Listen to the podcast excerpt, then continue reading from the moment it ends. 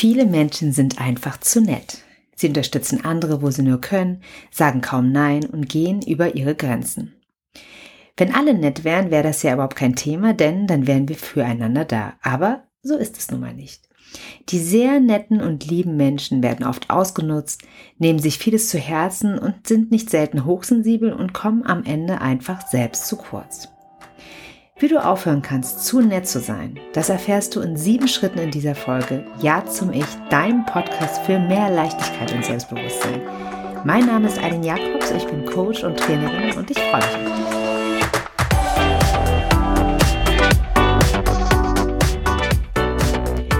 dich. Ich war früher selbst auch viel zu nett. Ich konnte selten Nein sagen, wollte jeden, den ich mochte, unterstützen und bin über meine Grenzen gegangen. Warum? Weil ich erstens gemocht werden wollte und zweitens gefühlt habe, wie sehr der andere Hilfe braucht. Das hört sich jetzt merkwürdig an, aber ich habe schlichtweg zu viel gefühlt, weil ich hochfühlig bin.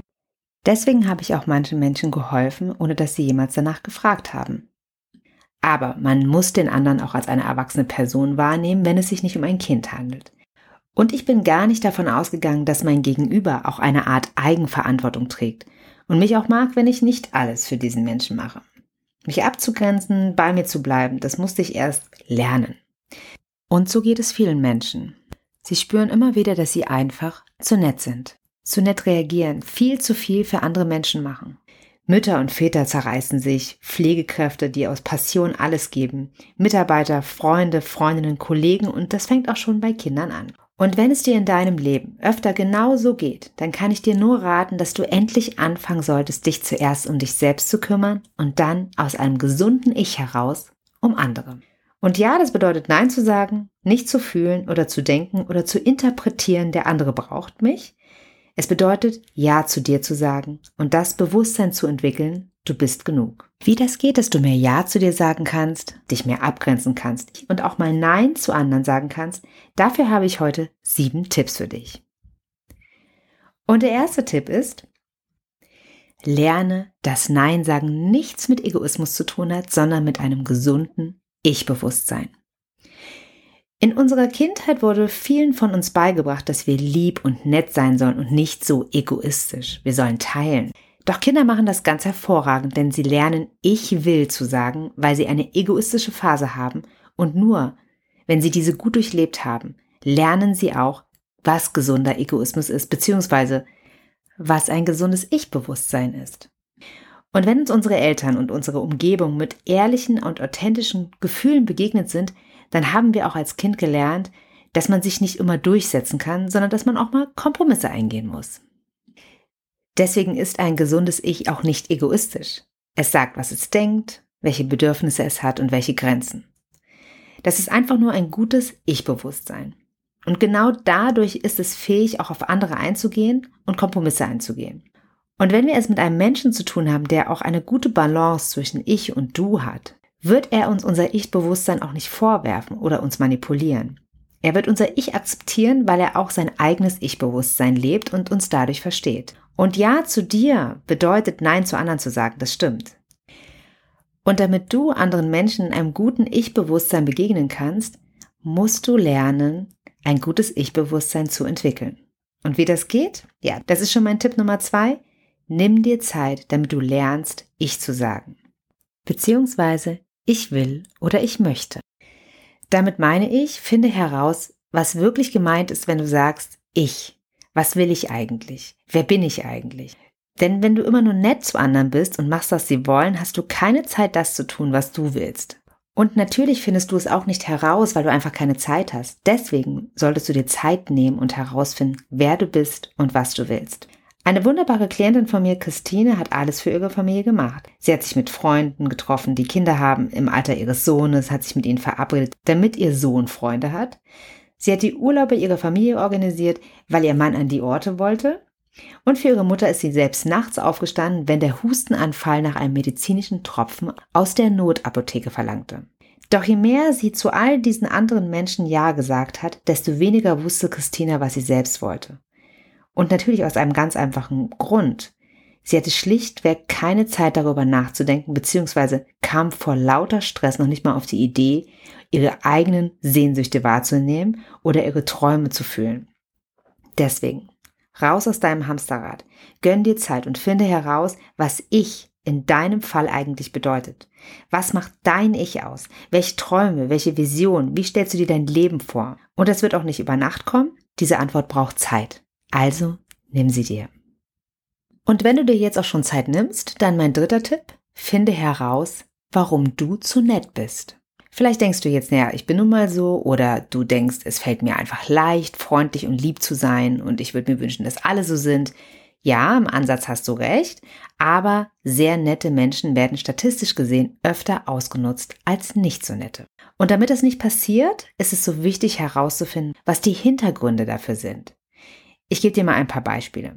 Jannis übernimmt immer die Aufgaben seiner zerstreuten, aber selbstbewussten Kollegin, weil er Angst hat, dass sie ihn sonst nicht mehr mögen könnte, wenn er Nein sagt. Jana fährt bei Verabredung immer zu ihren Freundinnen und lässt sie den Treffpunkt bestimmen, weil Jana die Angst hat, dass sie nicht so wichtig ist wie die anderen. Viola übernimmt die Schichten ihrer kranken Kollegin, auch wenn sie nicht mehr kann, weil sie sich für alle Patienten verantwortlich fühlt und Angst hat, dass sie nicht mehr gebraucht wird, wenn sie einmal Nein sagt. Und Torben macht alles für seine Freundin, erfüllt ihr jeden Wunsch und lässt sie ihr gemeinsames Leben bestimmen, weil er Angst hat, dass sie ihn sonst nicht mehr lieben würde und er dann wieder alleine wäre. Also, das Gefühl hinter, ich bin oft einfach zu nett, ist ganz oft Angst. Wir fürchten die Konsequenz, wenn wir Nein sagen. Wie verhält sich der andere uns gegenüber?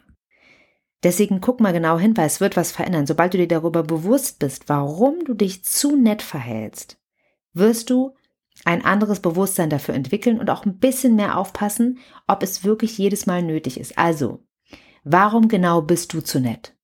Hast du Angst, unbeliebt zu sein? Hast du Angst, dass du ausgeschlossen wirst aus einer Freundschaft, Beziehung oder einer Gruppe? Oder hast du Angst, dass etwas sehr Schlimmes passieren könnte? Hast du vielleicht Angst vor Konflikten? Und ich wiederhole es ja immer wieder gerne, damit hat natürlich auch unsere Evolution zu tun.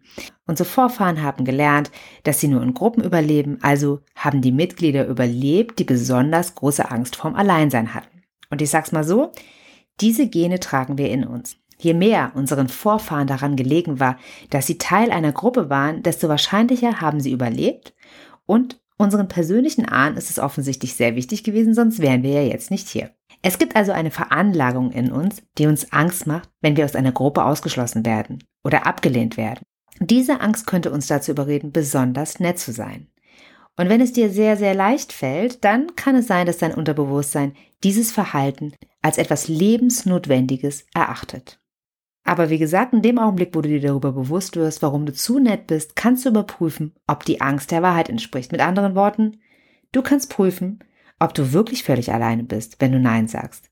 Oder ob du wirklich ausgeschlossen wirst. Oder ob du nicht mehr geliebt oder gemocht wirst, wenn du dieses Mal einfach nicht zu nett bist. Und so kommen wir auch schon zu Tipp Nummer 4. Hör auf, die Probleme der anderen zu lösen. Und selbst wenn du dafür bezahlt wirst, brauchst du deine Grenzen, denn du kannst nicht alles lösen. Ich gebe dir mal ein Beispiel. Dara arbeitet in einem Büro in einer verantwortungsvollen Position. Doch sie ist lieb und sie ist aufmerksam und die Leute kommen zu ihr mit ihren Problemen, statt zu ihrer gemeinsamen Chefin zu gehen.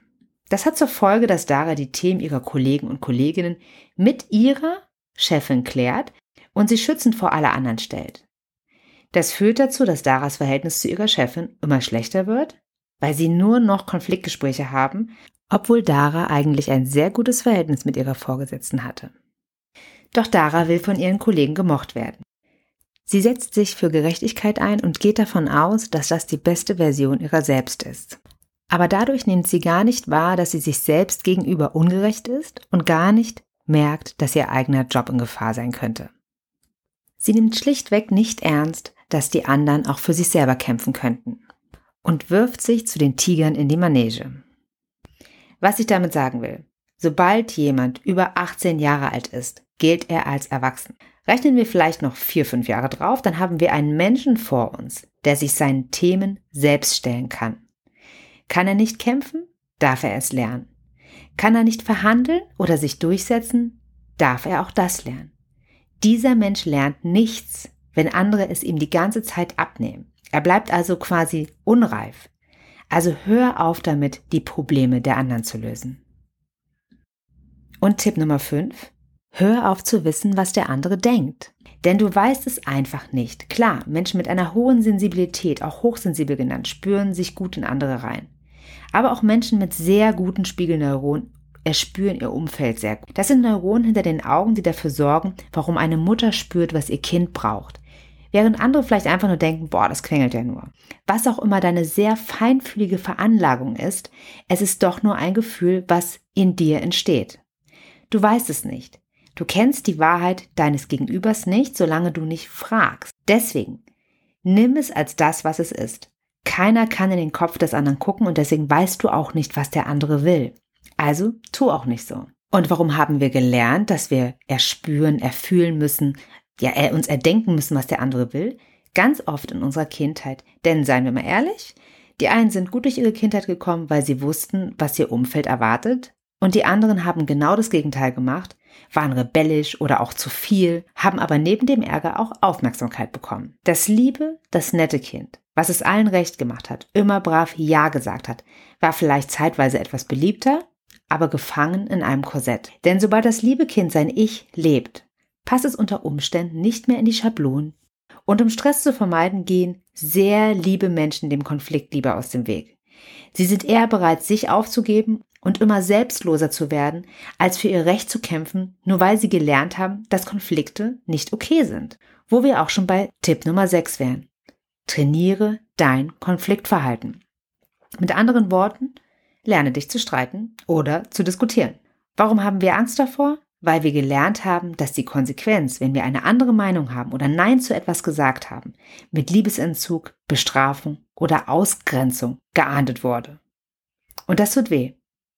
Nicht nur im psychologischen Sinne, das Schmerzzentrum wird angeworfen und wir empfinden dieses Gefühl als äußerst unangenehm. Deswegen versuchen viele Konflikte zu vermeiden. Sobald du lernst, dass du dich streiten oder einen Konflikt erleben kannst und du dich trotzdem sicher fühlen darfst und von deinem Gegenüber nicht bestraft wirst, wirst du Konflikte besser aushalten und auch als okay empfinden. Wir sind nun mal sehr, sehr viele Menschen, allein in Deutschland über 80 Millionen und wir können nicht alle dieselbe Meinung haben. Wenn das dein Thema ist, dann darfst du daran arbeiten, dass Konflikte das Normalste der Welt sind. Überangepasstheit, die extreme Harmonie, die ist speziell. Aber Auseinandersetzung und Diskussion, das gehört zum Leben dazu. Und jetzt komme ich auch schon zu Tipp Nummer 7. Nimm dir dein Herz und lass es für dich schlagen. Mit anderen Worten, liebe dich selbst. Werd dein größter Fan. Denn Menschen, die zu nett sind, haben leider oft einen niedrigen Selbstwert. Und dieser Selbstwert lenkt uns dann durch alle Herausforderungen unseres Lebens. Wir haben natürlich auch nicht zu jeder Tageszeit denselben Selbstwert, aber wenn du Angst hast, ausgegrenzt zu werden, ausgeschlossen, nicht mehr geliebt, andere im Stich zu lassen, wenn du dich mal um dich selbst kümmern willst, oder einfach nicht gut genug zu sein, wenn du mal ich sagst und dich gleich egoistisch fühlst, dann ist es Zeit, einen Blick auf deinen Selbstwert zu werfen. Denn gesunde und selbstbewusste Menschen sorgen dafür, dass ihre Batterien aufgeladen sind, bevor sie anderen helfen. Dass sie ihre Grenzen kennen und diese auch wahrnehmen, ihre eigenen und die der anderen. Wenn dein Herz für dich schlägt, dann kann es auch für jemand anderen schlagen. Auf eine gesunde Art und Weise. Denn wenn du nur für jemanden anderen lebst und er die Liebe oder sie die Liebe deines Lebens ist, dann, dann, dann bist du wahrscheinlich viel zu nett zu diesem Menschen. Das gilt auch für den Job. Für den Job, für den ich lebe, für den gebe ich vielleicht sogar zeitweise mein Leben auf, meine Freizeit, achte nicht auf eine gesunde Work-Life-Balance und lasse mich schneller ausnutzen als andere, die ein gesundes Ich-Bewusstsein haben. Also wenn du dein Herz für etwas verschenkst, statt für dich selbst, dann ist es auch verschenkt. Also triff eine Entscheidung und lass dein Herz für dich schlagen. Und dann wirst du sehen, wie nett und lieb du dir selbst gegenüber wirst und wie leicht es dir fällt, Nein zu anderen zu sagen und Ja zu dir. Ich hoffe, ich konnte dich ein bisschen inspirieren und freue mich schon, wenn du das nächste Mal wieder mit dabei bist bei deinem Podcast Ja zum Ich. Alles Liebe für dich, deine Eileen.